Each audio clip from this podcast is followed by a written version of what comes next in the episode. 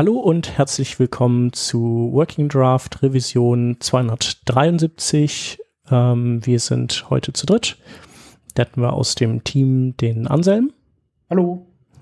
Dann hätten wir mich, den Chef. Und wir haben einen Gast heute da. Und zwar ist es der Nils Lehnherr.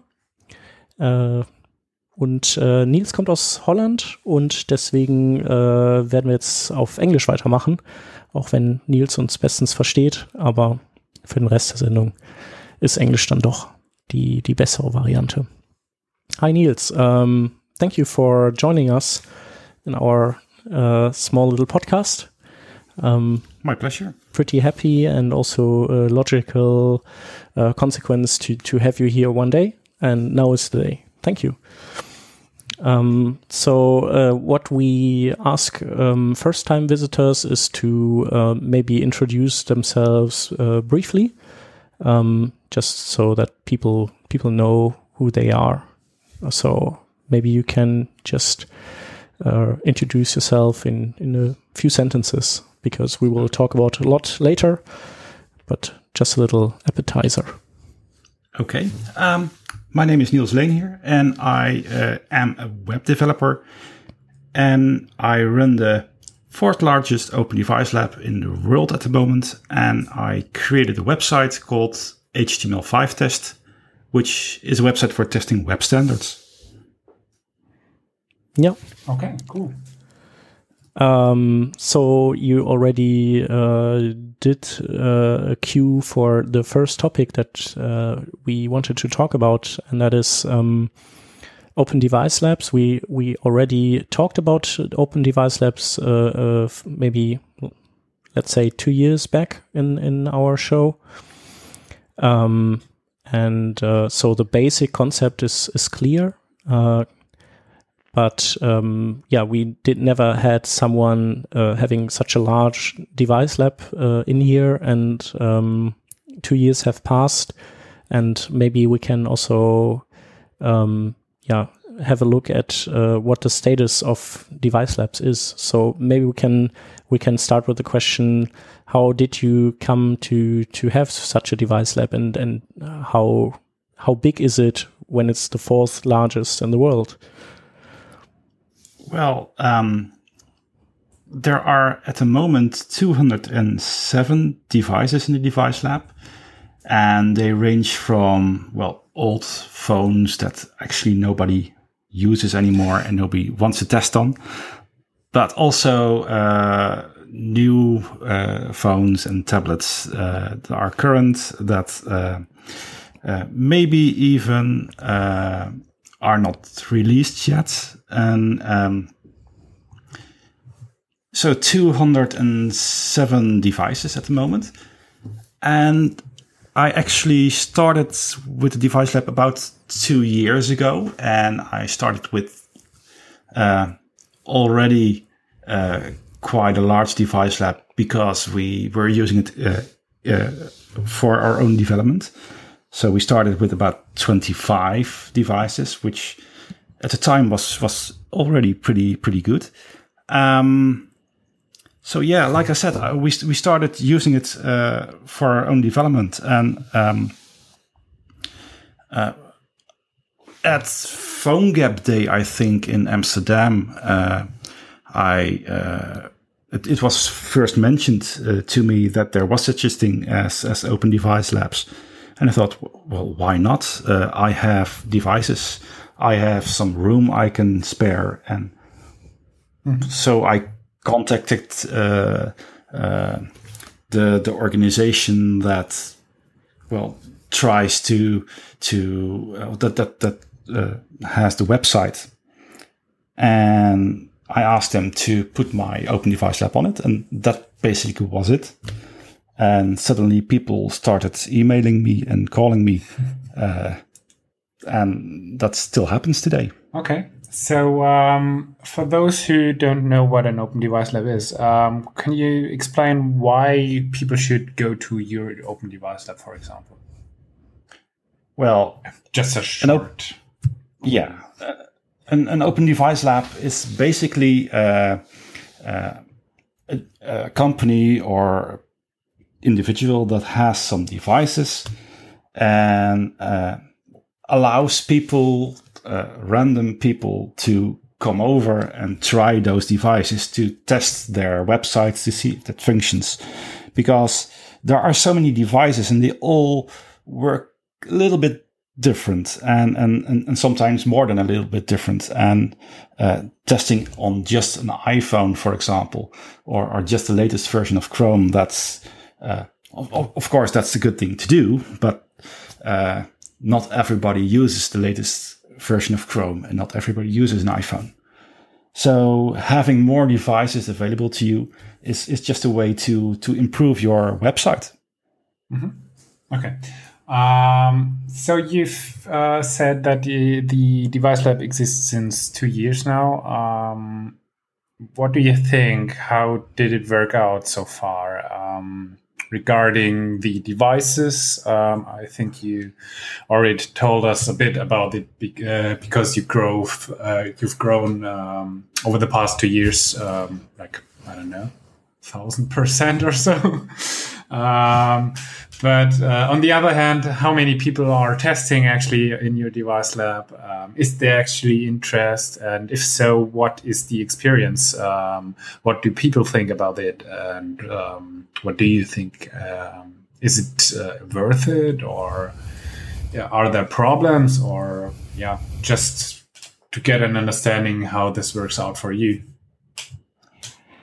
Well, of course, because we use the device lab ourselves, uh, we have visitors. Um, uh, we use pretty much most of the devices uh, at least once a month. Um, but regarding external visitors, that that's um, that's a difficult subject because I think open device labs aren't that well known yet, and and maybe, um, yeah, maybe the idea was good, but getting people to a device lab is, very difficult. Um, basically, most people don't want to leave their office to test things, even if they think testing is important already and and there are lots of people that don't think testing is important at all. Mm-hmm. So that that's that's a challenge, and and and luckily uh, I've gotten mm, quite some visitors, um, not as much as I would like, maybe, or well, on the on the on the other hand. Uh, uh, if somebody comes to the device lab, that also costs time. So, so maybe uh, uh that's all right. But um, yeah.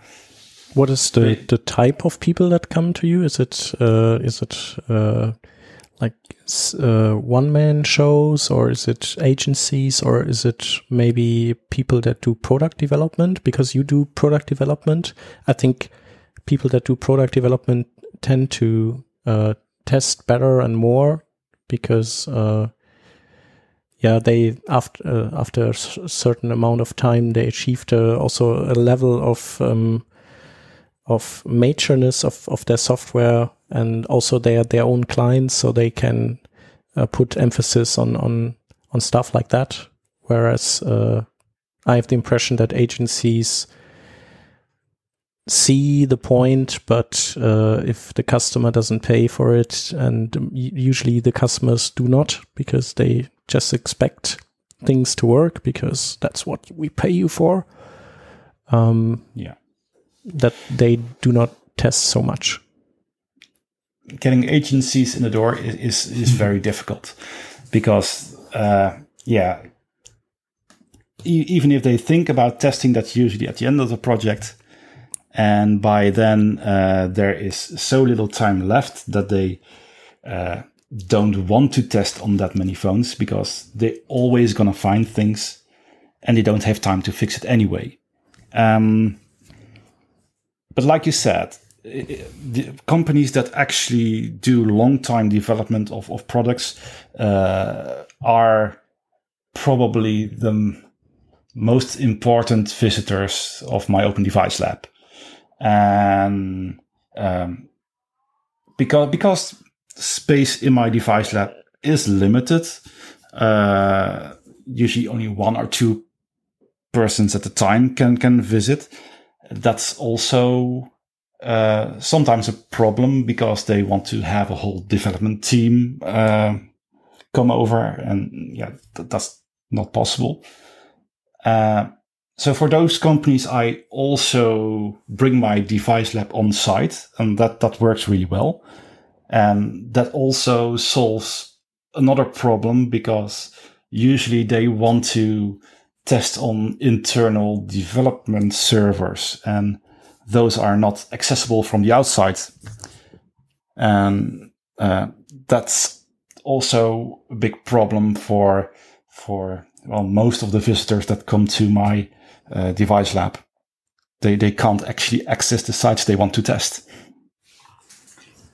Um, Yeah, we had um, such a we had a small device lab here in Düsseldorf as well, and uh, that we we made the same uh, experiences with yeah agencies not not coming over because they couldn't uh, access their development stuff and yeah in the end it's uh, idealists or yeah small uh, one man show de- development uh, yeah teams maybe or two people that that test stuff and also at the very end of course because they don't want to come over every day and test yeah. Um, another question. Um, since most of the agencies and companies and also freelancers have a small device lab at their uh, own space or in their offices, um, I wonder what the most um, tested devices are.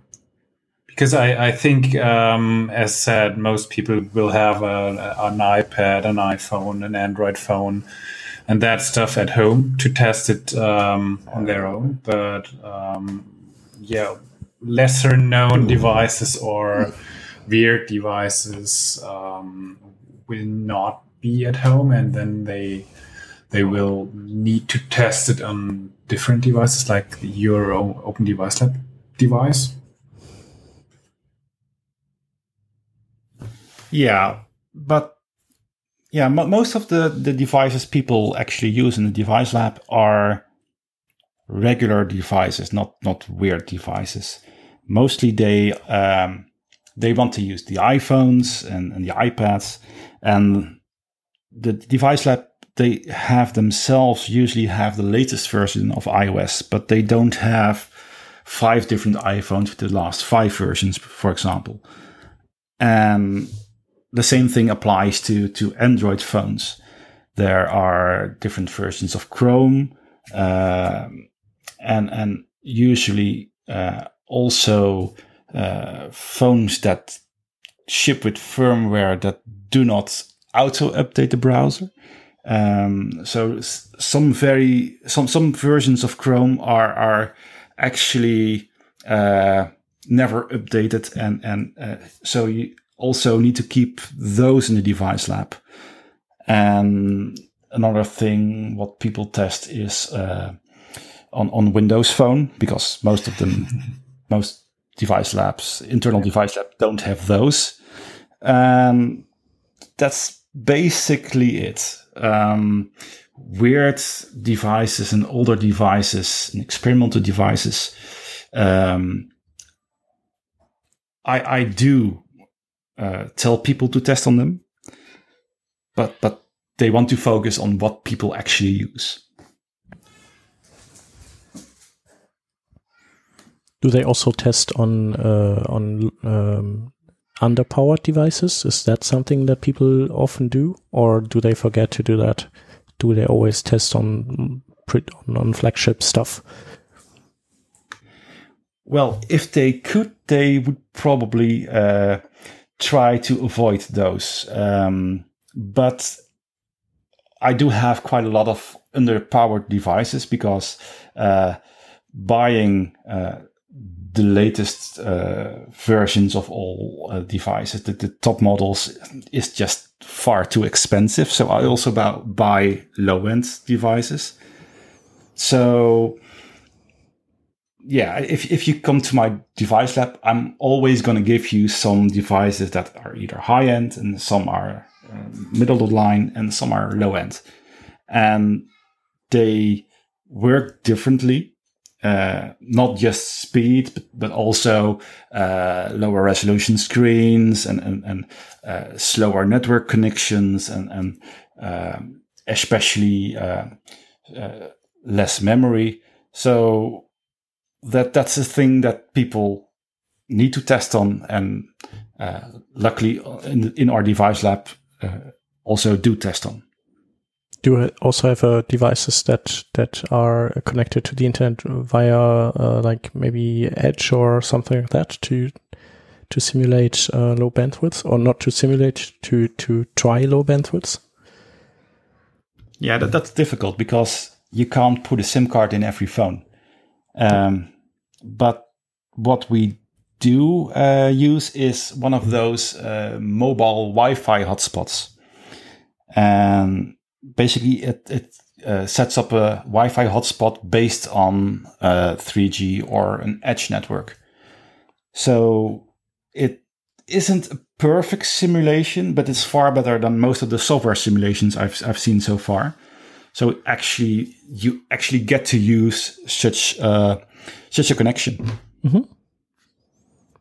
And then it's uh, the the way you, you described it, it's uh, people come to you and you just you're sort of a sommelier of devices. You you make a good you you choose a certain uh, range and you you just give them to the people and say that that's that's a reasonable uh like um yeah uh, part of of my device lab that you should test on right uh, yeah yeah. Yeah. Yeah, nice. Basically, uh, some people ask for certain devices beforehand, and then I make sure they are charged. But otherwise, I just use uh, or give people the most common uh, browsers there are, and and some of the uh, more exotic browsers, and that's it. usually, um, I people don't test on the whole device lab. That that's just too much. But um,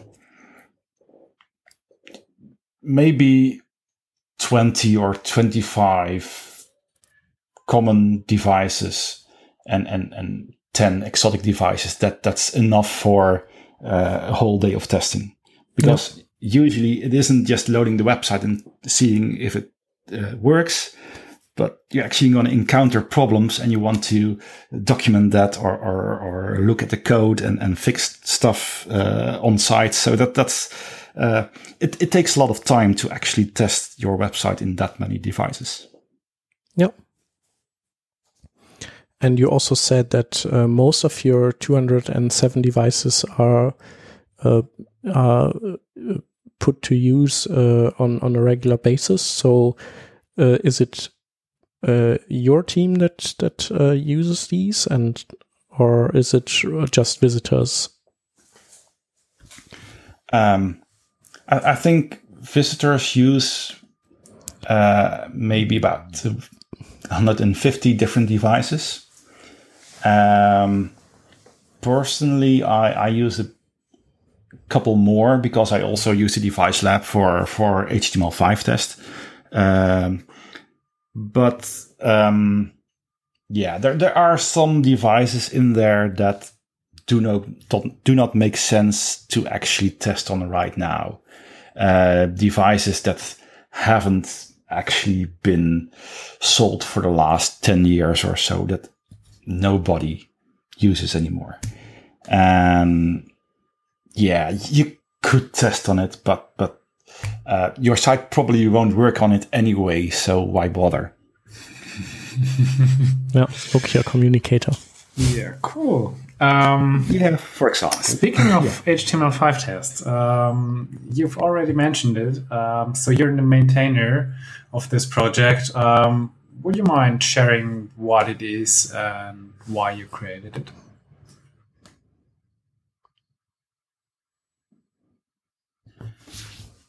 Yeah, HTML5 test is a website which you can visit with a browser.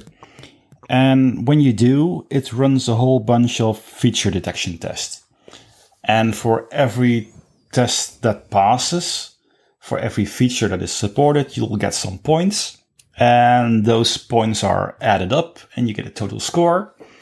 And the total score is between 0 and, and 555. And that score is supposed to say something about how well you support HTML5 and web standards. Now, uh, a single single score um, isn't saying that much about uh, how well your browser supports stuff because that score is a little bit of a personal preference, what I think is important, and uh, yeah, it, it, it's difficult to say a lot about a browser just from that score. But on the site is also uh, a complete list of every feature that is detected. And I guess and, you uh, store that so data also and analyze it for uh, internal um, analytics, or what do you do with the data? Yeah, yeah. We also have uh, a section on the website that uh, uses all the data that is stored. You can search through it, and uh, we have list of browsers, what they support and what they don't support. And basically, I try to use that data to either uh, file bugs with browsers, uh, browser vendors, and and uh, write about. Uh, okay, so that sounds and, like really, really. Yeah, basically that's it. I mean, you, you need to maintain all the stuff, and since HTML5 is not uh, or will never be finished, I mean, you need to update all the rule sets and all that stuff when a spec changes, or how does that work?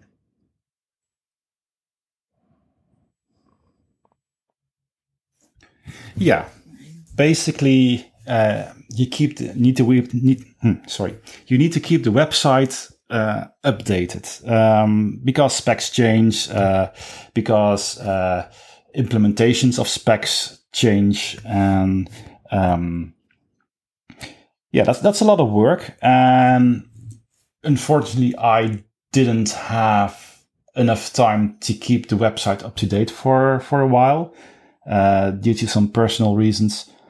But uh, yeah, we had an update uh, about a month ago, so everything sh- should be uh, up to date again with the latest specs, and and we added uh, some new features on the website, which uh, you can compare different browsers, see when features were added, introduced into a browser, and um, we're we're still uh, gathering data uh, about uh, the latest browser, so we can update also the the the, the results on, on the web page.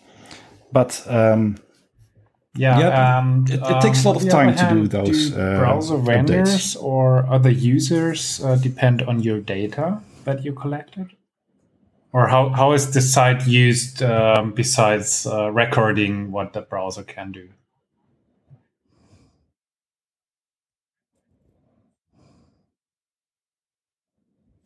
Yeah, that that's difficult. Um, there are some other resources like Can I Use that are used probably far more than HTML5 tests for seeing which features are supported in, in browsers.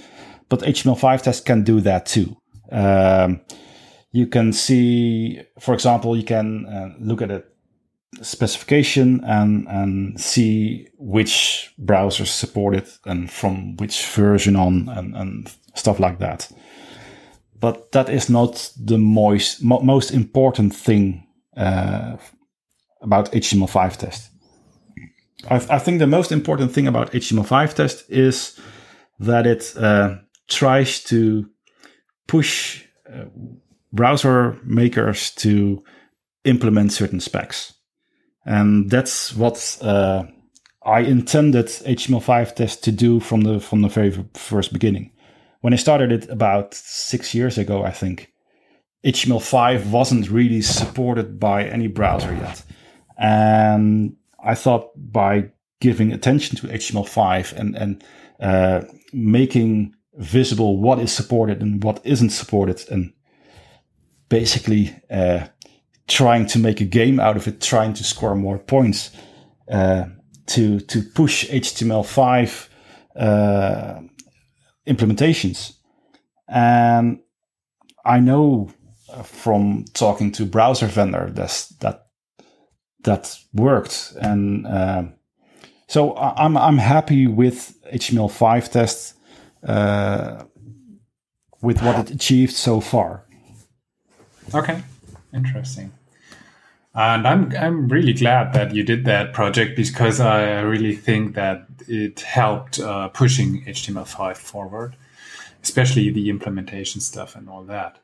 Um, so I think HTML5 tests also gave you a little bit of ideas how browsers work and how they do weird things, um, which leads me to the next topic that you um, talked about in March at a conference. Um, the title was Weird Browsers, and it sounded really, really interesting to me. And I just saw the slides, and it's amazing what you uh, share of information there. So I'd be interested in hearing more about that, um, so that our users and listeners um, know what you found out about uh, weird browsers as well.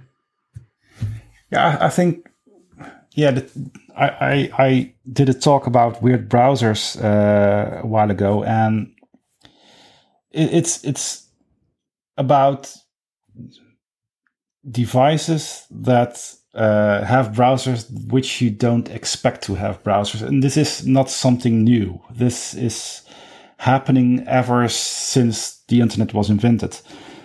So first we had mobile devices uh, that that used uh, WAP or any of the other uh, uh well iMode. simple simple uh, menu-like structure internet websites um, on, on the, those small screens with um, uh, just navigating up and down, left and right, and and that was internet on on, on mobile devices, and uh, we had uh, microwaves that had browsers built in, so you could order stuff right from your microwave, and so these weird devices with browsers have existed for a long time, and and some of them uh, feel spectacularly so, but others somehow get uh, adopted or or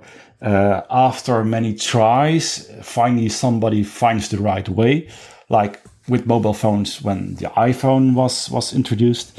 Uh, so some of these weird browsers um, are are not that weird anymore right now, and and some are still uh, very very much uh, weird, like uh, browsers on televisions or, or browsers on, on game consoles, or or uh, the the newest thing is VR glasses with browsers built into into them.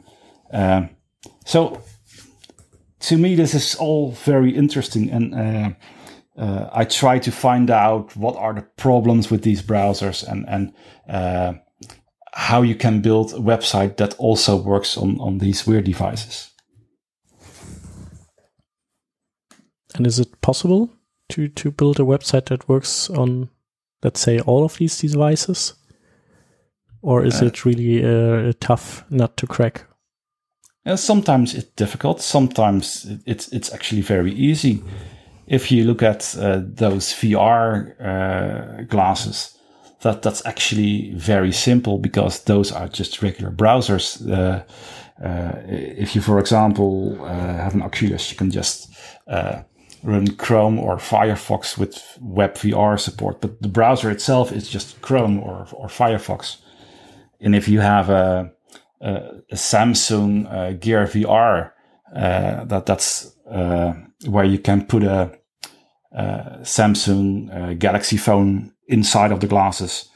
Um, that's actually just the Samsung Internet browser, and it works exactly the same and acts exactly the same as the regular Samsung Internet browser. Except for it also has support for a new standard that is uh, WebVR, which is an basically an extension to uh, WebGL. So we can use WebGL to create real 3D uh, virtual reality uh, experiences. But I think the hardware is a bit different uh, from a normal smartphone. Um, so you need to keep attention on um, memory leaks or something like that. Or um, how does how, how is it different to um, debugging, um, for example, a smartphone? If I understand right, uh, these uh, devices just use the, the host browser, right? So there's no difference really. Just that there's this uh, web VR thing, which is probably just uh, uh, an interface for uh, capturing the the motion of of the viewer or something, just to to be able to to map that on a 3D world. If if you want to do web VR, I guess. Yeah, that, that's right. If if you uh, if you look at uh, web VR, that's basically a way to get the data from uh, uh, from the headset uh, where you are looking, where the device is pointing, uh, the movement, and um, it has a way to project different views of of the Uh, uh, WebGL uh, scene to different eyes. So that that's basically it. But the browser itself is exactly the same. So there's actually not it's not that interesting, except for of course the web VR uh, stuff. But then there's uh, browsers like the ones on the game consoles that, that are also based on known browsers, but uh, are I, I, guess that those do have some specialties. Maybe maybe uh, on on a, on an Xbox, it's uh, it's adapted to to to the uh, to a 10 foot UI or something, and maybe some features are not available. Um, I remember on uh, on the Windows phones, initially you didn't have any uh, upload capabilities, so that's those are the maybe the details that set these browsers apart, right?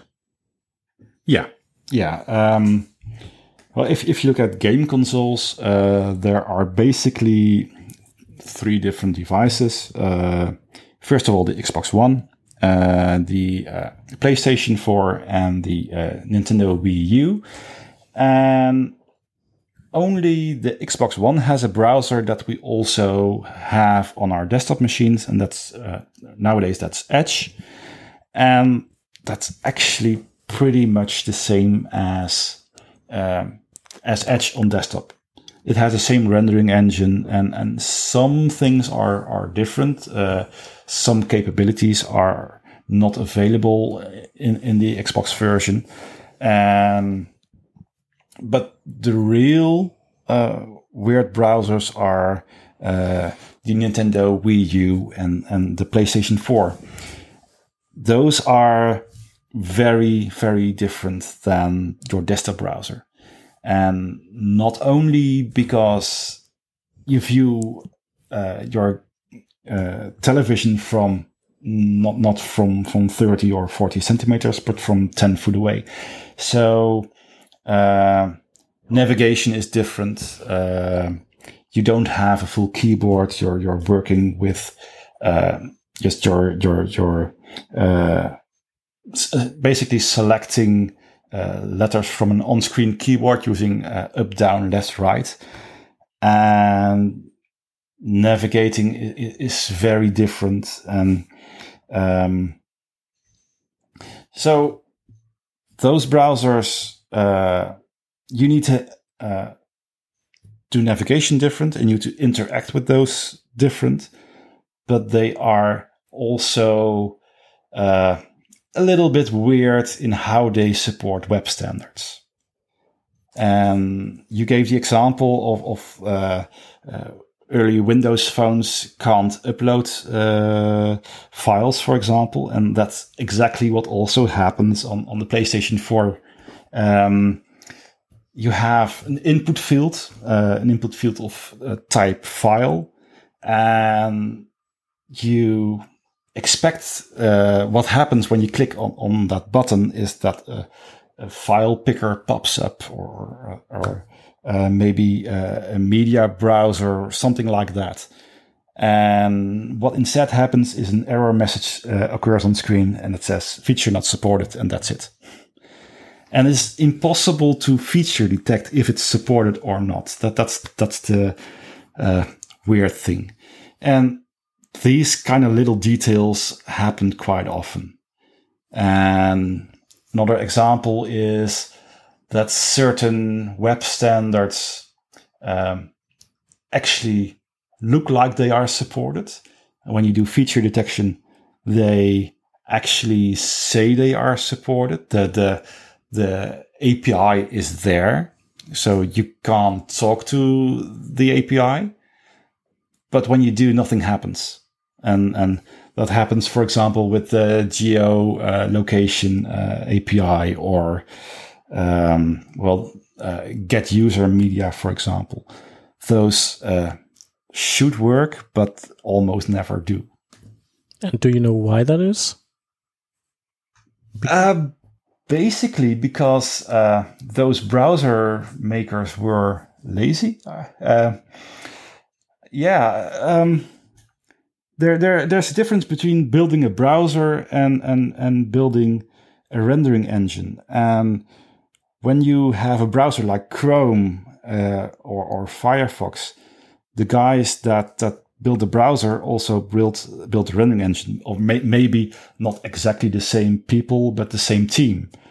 And what happens with these, well, smaller browsers, those those those uh, those have a smaller team, and they usually only work on the browser part, and the rendering engine is actually just uh, it's it's the same rendering engine uh, as the other browsers use. They didn't build them this themselves. They basically downloaded WebKit or they downloaded Chromium and and just put it in there and and see if it works and it works. So ship it. But they didn't actually test if that feature uh, actually worked. So if you have get user media that requires not just the code from the from the rendering engine, but also needs to be connected to a geolocation provider. And uh, usually that's a GPS chip, for example, or uh, if your device doesn't have a GPS chip, it could be uh, using Wi-Fi um, and then talking to an external server, or as a uh, last resort, it could be looking at your IP address. But there has to be some code that, that takes that external data, Wi-Fi or GPS or, or IP, and turns it into a location and gives that back to the rendering engine. And uh, well, most of those weird browsers uh, didn't actually implement that stuff. They just have the API there and it doesn't talk to anything, so it doesn't return any data. Yeah, that's pretty nice. So you test for availability, the browser says it is available, and then you you try to get the data and you get just rubbish and your JavaScript explodes. That's fine. Yeah. Yeah, if if you look at get uh, of uh, the geolocation API, there's actually um, you, you call that API and you have two callbacks. You have a success callback and you have an error callback. And you expect that if you call that API, either the success callback is called or the failure callback is called. but you don't expect that nothing happens. So you have to uh, code very defensively and, and, and, and take those things into account. And, e- and even if you have a success callback, that also doesn't mean things are okay because your location could be uh, 0, comma 0, for example, which uh, is theoretically possible, but, but it's very unlikely uh, to be your actual location. Or there, there's a famous example of uh, the the Google TV set-top box that has uh, a version of Chrome on it, not not the Android version of Chrome, but they ported the desktop version of Chrome, and um, it also supports the API, and it always returns the same location. Uh, somewhere in Google's headquarter in, in California. Uh, and uh, yeah, that, that, that maybe that's actually pretty accurate because there weren't that many of those sold. But uh, yeah, I have one, and I'm not in in in, in California right now, but it still gives me that location. But maybe it it's uh, it comes in handy for watching uh, US Netflix movies or something. Yeah, maybe. Um, what other uh, weird browsers do you have in? I, I guess you also own them in your device lab. So uh, is there uh, there a watch with a browser? No, I, I think watches with browsers are not existing yet, right? Or, or do they? There are watches with browsers. Uh, not not on the Apple Watch, but uh, there there is a browser for Android Wear, which you can use, and it's based on an old version of Chromium. Uh, from the top of my head, Chromium 17, but um, That's that's super old. it works. Um, it, it's it's pretty limited of what you can do because the screens are so small. So, um, yeah, usually when people come to my device lab, I don't get give them the watch to uh, to test on. That that's just uh, for fun.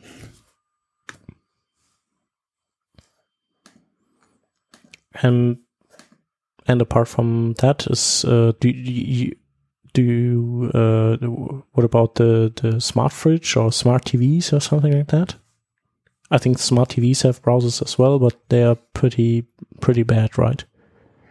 Uh, smart TV uh, browsers are uh, actually not that bad. Um, uh, of of course, there are some differences because you have to uh, take into account that the most of the CPUs that those browsers have, of the that, that those devices have, are pretty limited. Um, most of the time your low end Android smartphone from two years ago are faster. And those don't have to drive a full HD screen, and smart TVs do. So things are usually pretty slow, uh, but things have gotten better lately. And, and if you have the latest generation of Tizen uh, uh, smart TVs from Samsung or, or uh, the Firefox OS uh, televisions from, from Panasonic or even uh, WebOS from LG, those are pretty good. And, and the browse, browsers uh, work pretty good.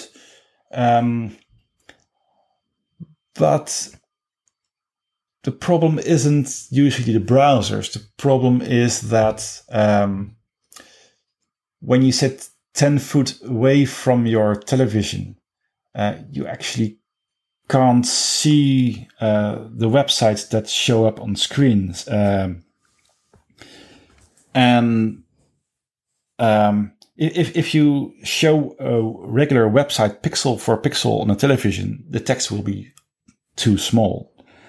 So those browsers each have their own way of solving this problem. And, and not all of them are compatible with each other. So you actually can't build a website that works uh, on all televisions. That, that's, that's the, the biggest problem with smart TV browsers right now. How do you, do they solve it? They they maybe they pretend to have a lower resolution or something, or they they have a, a, a bigger default font size or something like that to to use the the rem scaling? Yeah, um, some browsers uh, just uh, like your iPhone, for example, has a Retina screen uh, where every uh, CSS pixel isn't uh, one device pixel, but multiple device pixels. The same trick use some of these televisions. So we have a viewport that is actually smaller than the screen uh, itself. And that usually works best. Um, so basically everything will be enlarged. So text will become readable and images will be larger too. And um, those extra pixels uh, are used to give more uh, detail. So the text will be sharper.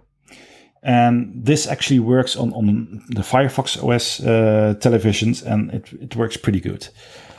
All of the others use some other tricks. Um, simply by uh, upscaling, uh, rendering at a lower resolution and then scaling to to the native resolution of the television, and that usually causes some blurry effects or or uh, some uh, artifacts uh, around sharp edges like text, and um, other tricks uh, that televisions use is simply uh, render with a larger uh, font size and that means that text is larger but images aren't. So that that causes problems uh, uh, because nowadays we don't use text uh, uh text in images anymore. That that luckily those days are are long gone. But uh,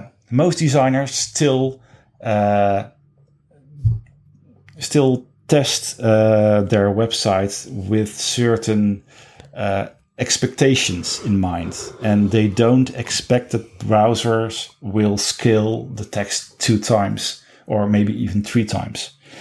So layout will be quite messy.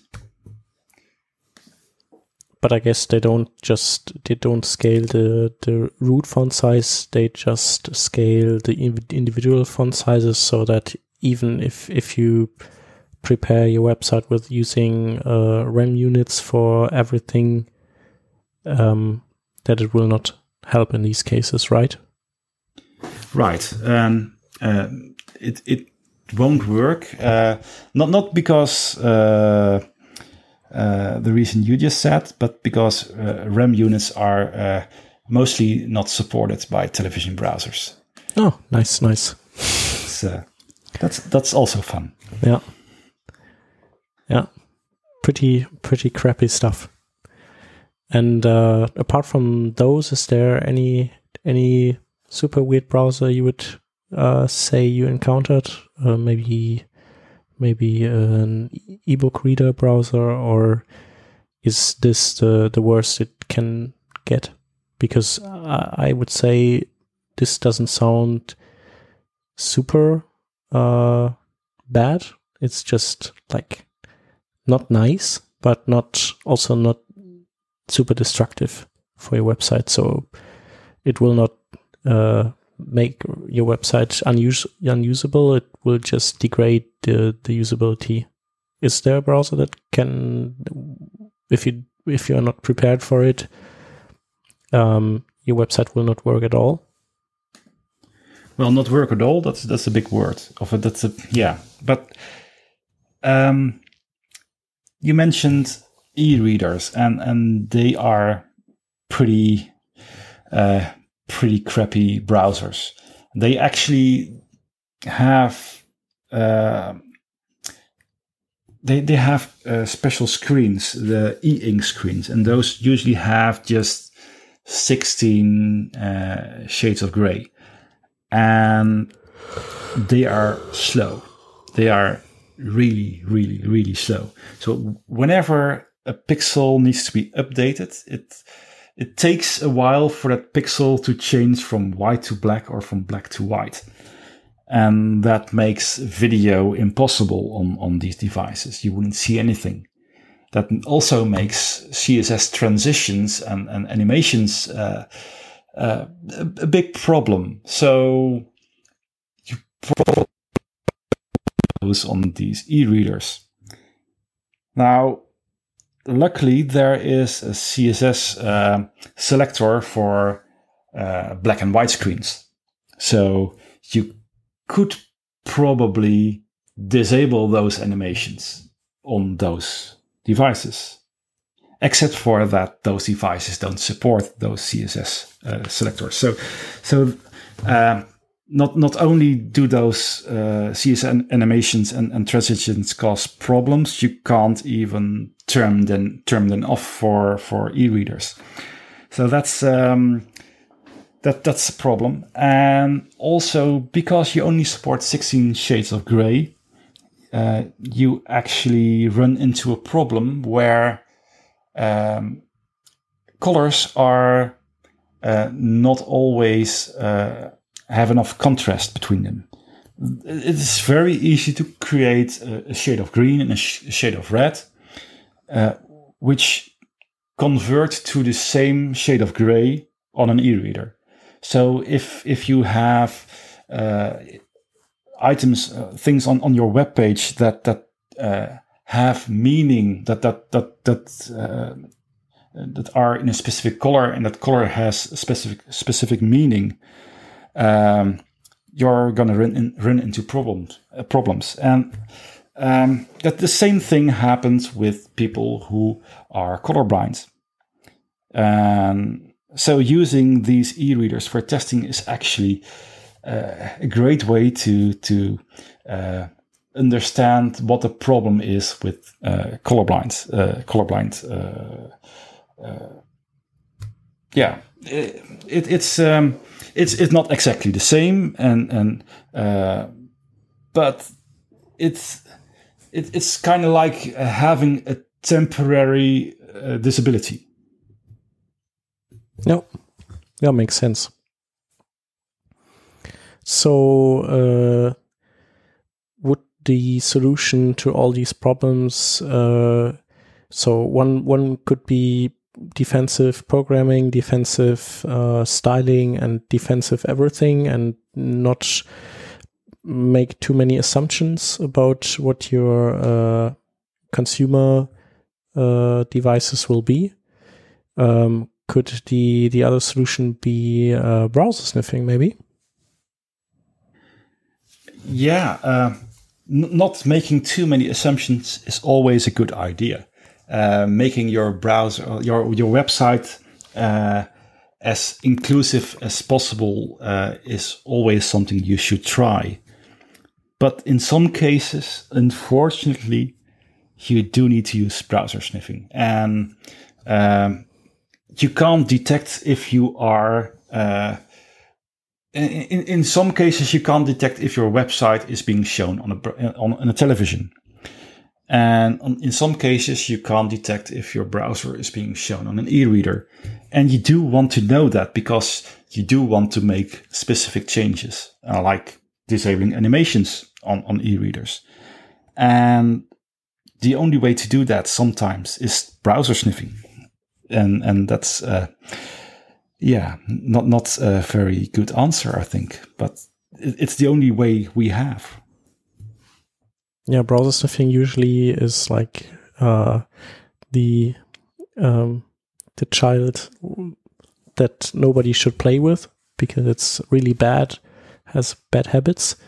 Um, yeah, but um, if there's no way to like if there's if it's really the last resort, then yeah, people should maybe um, or that's that's the only way to to to go. Because sometimes you I think there's even sometimes when when you use the support rules in CSS that browsers tell you that they support stuff. Like you said uh, browser support upload um, inputs or browser support geolocation.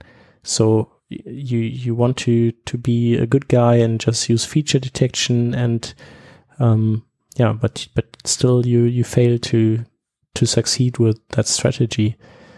Um, you you built a, a, browser sniffing library, I guess, and and you you had the advantage um, of having all your HTML5 test data and user user agent strings and experience with all those browsers to to be able to to build a quite quite okayish robust browser sniffing library. Am I correct? Yeah, and and um, I actually like uh, that you call it quite okay-ish because uh, that's the best you can hope for for a browser sniffing library. Uh, there aren't any great or good or or perfect browser sniffing libraries. Um, so thank you. Um, but yeah, I, I, had some some uh, help uh, building it because I had a lot of visitors on HTML5 tests, so I knew uh, which browsers they were using, and uh, I could use that data to to improve browser sniffing, uh, to improve uh, WhichBrowser, which is the browser sniffing, the name of the browser sniffing library, and it's actually used on HTML5 test uh, itself. It, I built it for HTML5 test um, because, yeah, on HTML5 test we get I get a lot of results, but I also want to know where these results come from. Are they from this browser or another browser? That that's that's important uh, to know if you uh, want to uh, say something about the data you're getting, and um, I tried some other browser sniffing libraries, and and uh, none of them were actually any any good at all. So that's why I created it, and um, I advise anybody uh, to not do this uh, ever. To don't try to do it yourself because it's it's so so hard and and uh, e even the most simple things uh, do not work like you expect them to. So that would be the the thing to uh, keep away from that comes after building jQuery yourself, right? Yeah, yeah. Um, th- th- there's so many details that that uh, uh, that can go wrong uh, if you do not do this properly, and probably the, the most famous example is that uh, when uh, years ago, when when Opera uh, released uh, version 10 of their browser, um, they actually encountered a big problem because the the browser sniffing libraries at the time just looked at the first uh, number of the version. So instead of Opera 10, uh, they just saw Opera 1 and thought, hey, this is not high enough to get access to the website. So people couldn't visit their websites anymore with a newer version of Opera. So they actually released an update that that uh, uh, changed the version back to Opera 9 and, and added a new token in the user agent string that says, but we're really Opera 10. Didn't uh, the IE people also have the same problem when they went uh, two digits or something? Um, I don't think so, but but IE had a a different problem because um, well, web developers tend to exclude exclude IE from the web standards uh, version of their websites and give them an old IE version. So when uh, Microsoft uh, actually started implementing all these new uh, new specifications, and uh, they actually didn't get the standards version which used these specifications, they still got the old version. So with Internet Explorer uh, 11, they actually dropped the MSIE token from the user agent string. Uh, so it wouldn't get recognized as Internet Explorer anymore. Yeah. and again, it's it's just a, a proof that you shouldn't uh, rely on assumptions, and you should rather program, uh, yeah, in a defensive way, uh, always expecting the unexpected, right? Yeah. Um, the, the the most important thing is um, if in in the cases you actually do need to use browser sniffing. Uh, please don't try to do it yourself. Even the simple things can go wrong. And so always try to use a library that already has proven itself. And it, it doesn't have to be mine. There are a couple of good ones, uh, other good ones uh, also. But pl- please do not try to do this yourself because um, we've seen uh, things go wrong for, for the last 20 years with browser sniffing and um, things uh, there's there's a there's a rule uh, a law of, of browser sniffing um, user agent strings never get any smaller because uh, when new things are constantly added to to browser uh, to, to to user agent strings um, just to make sure it works with current generation of, of browser sniffing libraries. So if you look at the, the user agent string of um, uh, Edge, for example, uh, that one says it's uh, Gecko. It says it's Chrome. It says it's Safari. It says it's it, it's uh, Netscape, the, the Mozilla tag, and it, it basically says it's every browser out there but it's also Chrome. And if we keep doing this again and again and again, browser uh, browsers will just keep adding stuff to prevent uh, these problems in newer browsers. Yeah.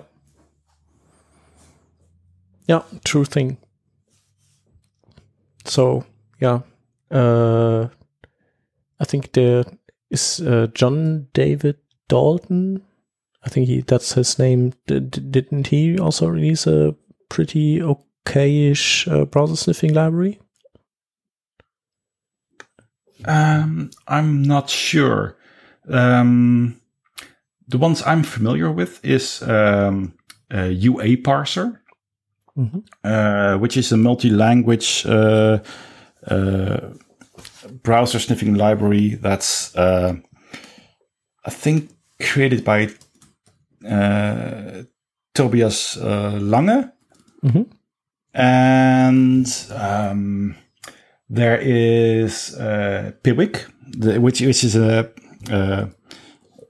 software for tracking uh, checking your uh, visitors, like like Google Analytics. Mm-hmm. But it also has a side project uh, which has a browser sniffing library, which is also pretty good. Okay.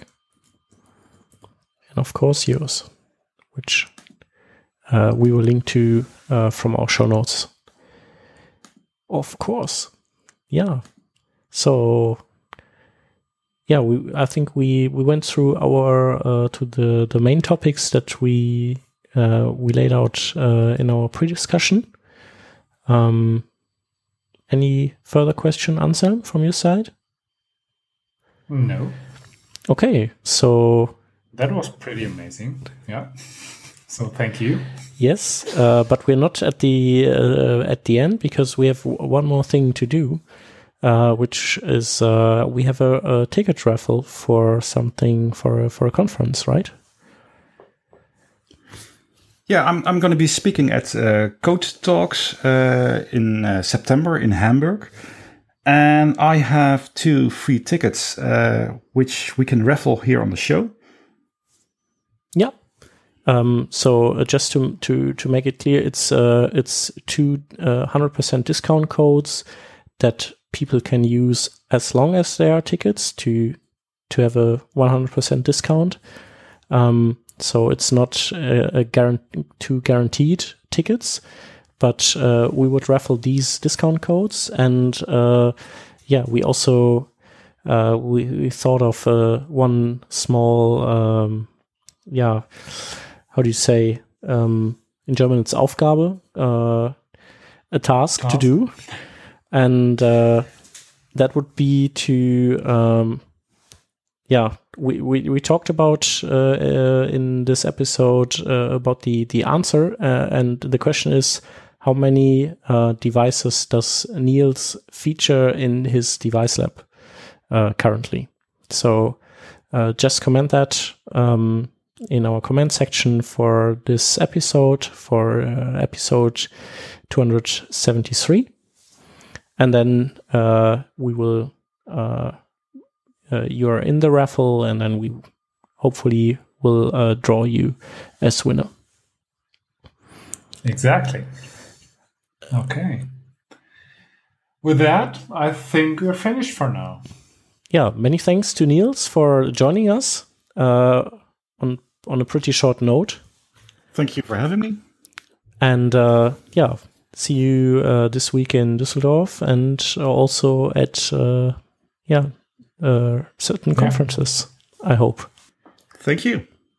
Thank you very much. Uh, greetings to to Holland and uh, have a nice evening. Bye. Bye. Bye.